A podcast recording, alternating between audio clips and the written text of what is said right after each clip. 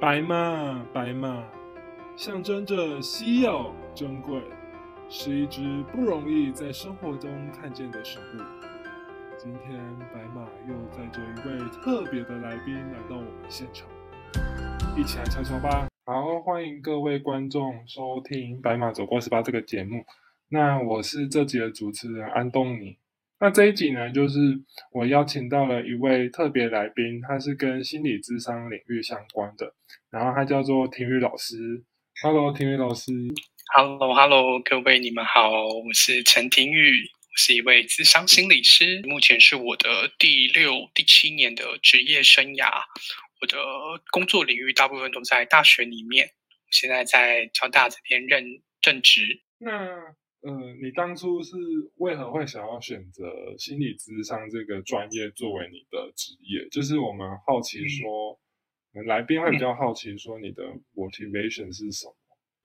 好吧，那我这边有准备了一下，我回去的回忆我之前 人生做生涯选择的样子。那其实我在高中在选填大学的时候，我那时候是以心理系为主。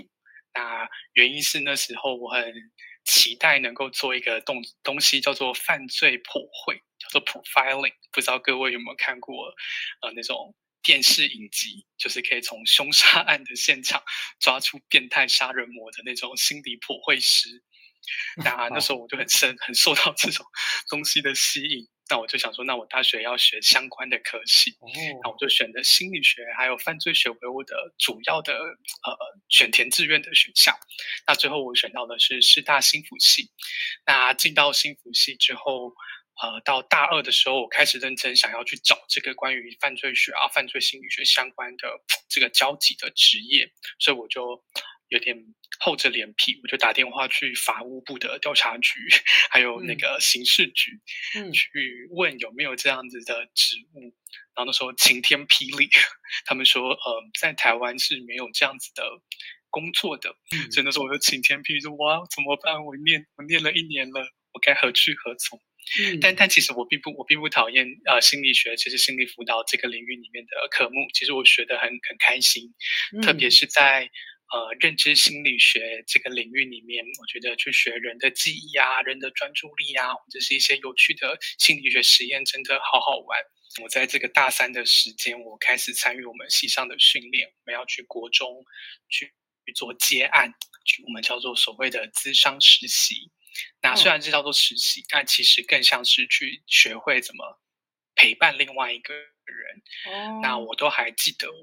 对，我还记得我的第一个个案，他是一个桀骜不驯的 国中男生。我刚开我是刚开始去的时候，我是追着他跑，都找不到他，他会躲起来去球球篮球场，或者躲在厕所抽烟，嗯，然后是很挫折的。嗯，但经历了整整一整个学年，就是两个学期的陪伴，我们发现我开始跟这个这个个案他有很好的互动，到最后到最后。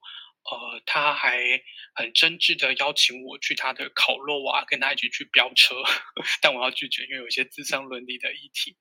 但但在最后结束的时候，我可以很明显感觉到他在乎这，我们我们都很在乎这段关系。然后他还跟我说了一声，呃，谢谢。那我觉得就是这个这声谢谢，把我拐进了这个智商的领域当中，因为心理学有很多领域。啊，智商是一个，刚刚提的认知心理学是一个。那我在大三的时候，我就要开始做选择，我到底是要去念心理学的研究所、认知神经科学的研究所，还是是要念智商辅导的相关的研究所？那这个个案的那声谢谢，就把我推向了这个 这个深渊里面。那从那时候我就开始做准备，那就开始考考考研究所，那也考上了。那最后就一直到现在都是在做智商的工作。哦，真的是蛮，呃，就感觉好像有一个转捩点，让你从就是犯罪心理那边的就是兴趣，然后转向到心理智商这样子。其实我比较好奇的是，你说你念师大的幸福，然后因因为我我自己好像觉得说心理学跟心理智商又不完全是一样，对不对？那是。那你可以跟我们分享一下，就是你觉得心理智商它是什么？那它跟心理学的差别是在哪里？因为其实国内有很多大学的心理系，他们是被划分在理学院。那你觉得说，呃，大家都在讲心理智商，那我们的社会就是是哪一样哪一类型的人会特别需要心理智商？好啊，那我我先回答第一个问题，就是呃心理学的各个领域。那对，没错，大部分的心理学它是在理学院里面。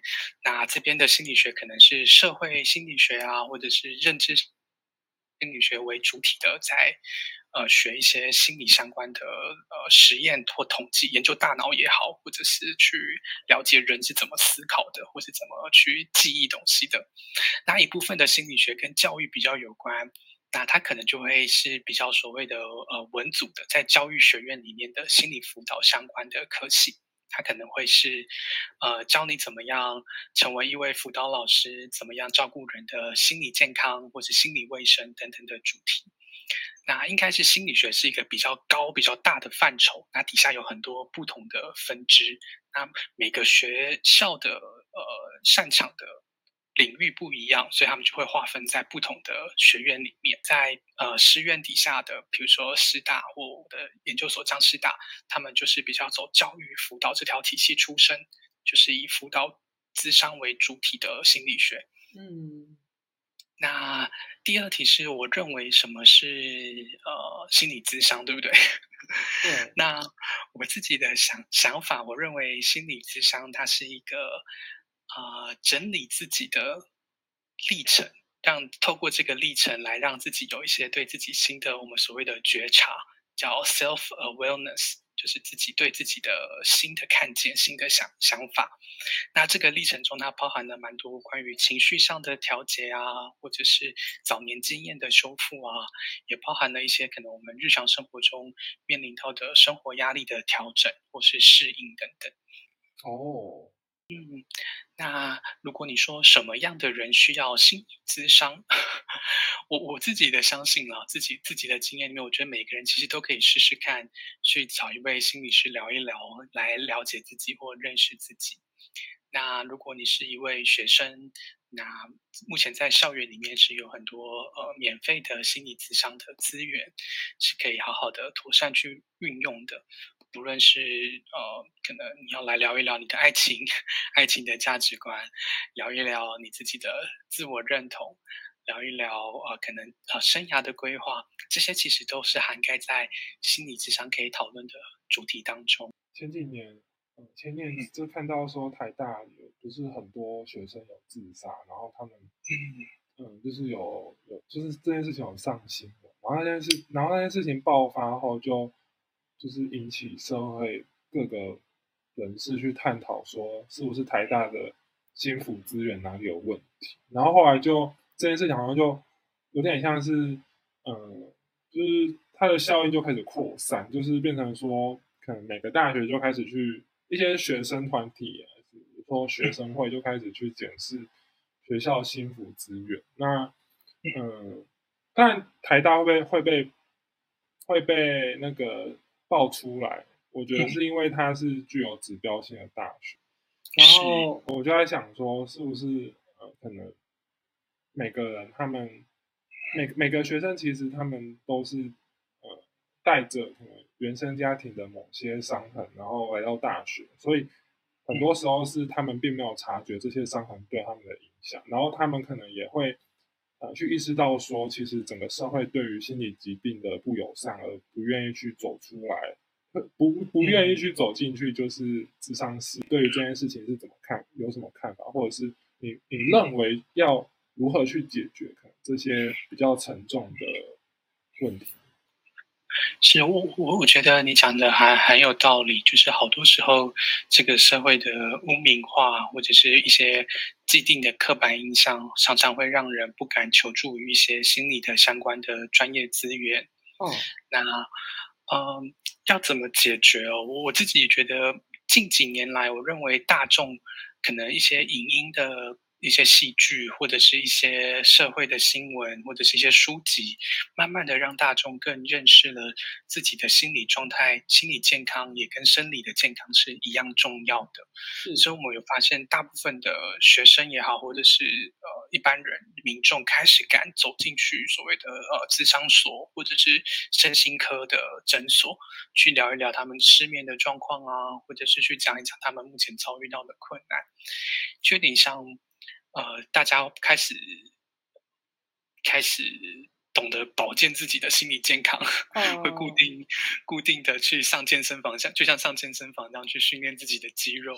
那也会知道要来好好的照顾自己的心情。哦，我觉得这倒是慢慢看看见的。哦，那在学生端也是也是有这样子的倾向。我们慢发现这个暗量的。呃，成长是蛮蛮剧烈的，就是来来谈的人次数啊，在这几年是上升的比重蛮高的，好像大家也蛮敢，比较敢，或是比较愿意走进这样子的呃资源里面。哦，是是是，所以其实还是有在呃进步的，就是就你的观察，其实大家有越来越就是了解这件事，或愿意去了解这件事情。对对，那我觉得这些什么娱乐的距离啊，或者是这个没关系啊，是 爱情这些韩剧或是台剧都有帮助到蛮多一般民众去认识心理疾患，或是感到好奇。光是感到好奇，我觉得就还蛮蛮蛮重要的。嗯，了解。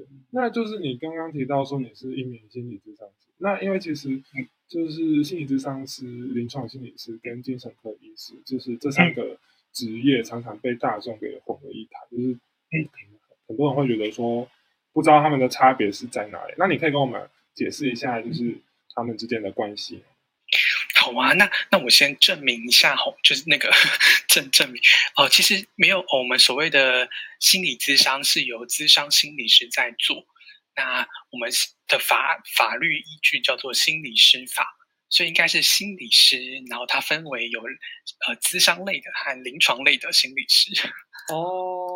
就我们的名字，正式的名称应该叫做呃，智商心理师。但因为心理智商实在太顺口了，所以大家常常都会把我们叫成心理咨商师。嗯，那呃，不一样的地方，包含了在跟我们刚刚一开始提到这个学院的分配和呃不同科系有有一点相关。那要成为一位心理师，不论是智商心理师或临床心理师，都需要有到研究所的学历，要到呃专门的研究所里面就读。那接受研究所的训练之外，还要有一个一整年的实习。那实习通过之后，才有所谓的考证照的资格。那通过国家的考试之后，才可以考到这个叫做咨商师或呃心咨商心理师或者是临床心理师。嗯，那精神科医师的话，就是完全不同的呃路径。它的路径就是医学院。那你要读完医学院的七年，那在第六年的时候，好像你要第七年。的时候，你要选择你的专科。那你的专科选择精神科的话，你就会成为精神科医师。嗯，这是学习路径的不一样。那咨商心理师通常呃可以念咨商可以考照的研究所，通常会是躲在呃师范体系的学院，可能是师大、长师、中教大，或者是一些当然有很多学校现在近几年来都会有呃开开立相关的的系所。那比如说，比如说清大，他们跟主主教和和校之后就有相关的资源。那他们原本就有心理心理相关的科系，但他们现在又有心理智商相关的所，所以他们如果你念对组的话，你也是可以考考照的。那临床心理师的话，就会躲在一些呃，就像你刚才提到的一般的一般的大学里面的理学院里面。那这个理学院里面，它的研究所。可能有也有不同的组别，那如果里面有一个临床心理组的话，那就有可以呃得到这样的训练，也可以有这样子可以去实习的的机会，那才能够去考相关的执照。哦，了解。对，那这是第一层，这是训练的部分。那另外第二层就是工作场域和工作性质的不太一样的地方。那我们先将精神科医师拿拿到旁边，我们先聊一聊这两个心理师的不一样。那工作场域最大的呃最简单的分类，或是比较粗粗略的分类的话，我们比较容易在校园体系或者是辅导体系里面遇到自商心理师。可能你在国高中的辅导室，或者是在国高中跟你谈话的人，他可能都是自商心理师。那如果你到呃一般的门诊或者是精神科的医院，那里面也会有一些人跟你做一些心理测验，或是跟你有一些心理治疗的物谈。那大部分他们会是临床心理师。嗯，那临床心理师跟智商心理师有一个业务上会有不一样的地方，就是临床心理师他们多了一个脑伤的工作，就是如果呃他们要多做一个。啊，像是心理很健类的大脑受伤的病人，可能他们呃，就是临床心理师才能够做这样子的心理治疗。那智商心理师是不会做这件事情的。就是比如说他呃遇到车祸，他大脑损伤了，或者是失智症很严重的失智症，他可能是要专门的心理测验。那这些心理测验可能都会在医医院里面才能够做实测。那呃，就是。针对心理智商这部分啊，你最后会想要推荐给大家，就是各位听众们，就是你觉得最适合推荐的书籍。呃，如果你喜欢科普的，就是一些有趣的心理学实验的话，我会推荐你一本书，叫做《哇塞心理学》，就叫《哇塞心理学》。那如果对于智商有兴趣的话，那你想要用一些书籍来自我疗愈的话，我很推荐一本书，叫做《当下与情绪相遇》。是曹宗伟老师写的，那我觉得这两本书都还蛮有有对我来说，我是觉得很蛮好阅读的，是一个很入门入门的可以读懂的书。哦，了解。啊，对不起，我刚刚忘记补充精神科医师了。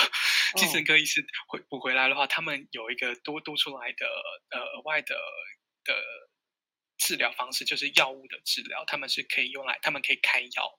你刚才说那个哇塞心理学，我。我有听过，但我就没有看过。对对对，但感觉是是不错的书，这样。因为其实，呃，那个什么哦，就是我之前上课啊，有上到一个，就是有读到一个文本叫做什么两种心理。然后两种心理是指说，就是呃，从以前到现在不同时空下的对于就是精神疾病患者的治疗方式有所改变。可能之前他们会。之前的时代会比较着重于精神分析，或者是嗯呃药物，就是药物治疗跟精神分析是都被很看重。可是，在当代，就是精神分析这种，因为这这种精神分析治疗比较偏向心理智商，就是会比较不被不被重视啊，就是甚至受到污名化。然后，所以我觉得这可能就是导致大家会觉得说，可能 对于这样子治疗行为的一种排斥，因为。会有一派的观点是觉得说，呃，好像心理智商是，就是精神分析有点像是将个案的呃疾病跟身体，就是他的精神疾病跟身体是看视为一体的。但是如果是用医生那种治疗方式的话，用药物的治疗方式的话，是等于说是哦，那个疾病是外在于你的身体。可是如果是用精神分析去看待的话，是用呃。疾病跟身体是融为一体。如果我们举忧郁这件事情来来当例子的话，呃，在疾病的角度，它就是忧郁症。但其实我们知道，造成一个人忧郁，并不是。单一的原因，单一的因子，它是生理、心理、社会三个不同的面向导致造成的。那在药物的协助下，它在生理上，当然它可以透过药物的治疗来改善一些大脑的神经传导素的浓度啊。那这个会是蛮立即，而且是有效果，是有很多实证研究效果的的方法。那在心理治疗，你刚刚提到，不论是古典的这种所谓的精神分析学派啊，或者是目前更多、更多元很多。不同呃治疗取向的心理咨商的方式，那它就是更多照顾在心理层面，比如说个人特质、早年经验修复的部分。那我甚至上到呃，比如说社会这条层面，可能有些心理咨商他会邀请呃家人呃做一个伴侣的治疗或家族的治疗。所以我觉得呃，如果以忧忧郁当例子，它其实三者是缺一不可的的样态。就是它，它应该是相辅相成的，而不是嗯哪一个比较好，或者是只用哪一个就可以完成某呃康复的这个目标等等的。是是是是，好。那我们今天真的非常谢谢婷宇老师为我们带来那么精彩的就是讲解，这样子，我相信大家应该 对心理智商啊，或是对精神疾病一定有更深入的了解。好的，那我们就是非常谢谢婷宇老师，谢谢你，谢谢谢谢大家，拜拜，好，就各位听众，我们就下次见了，拜拜，拜拜。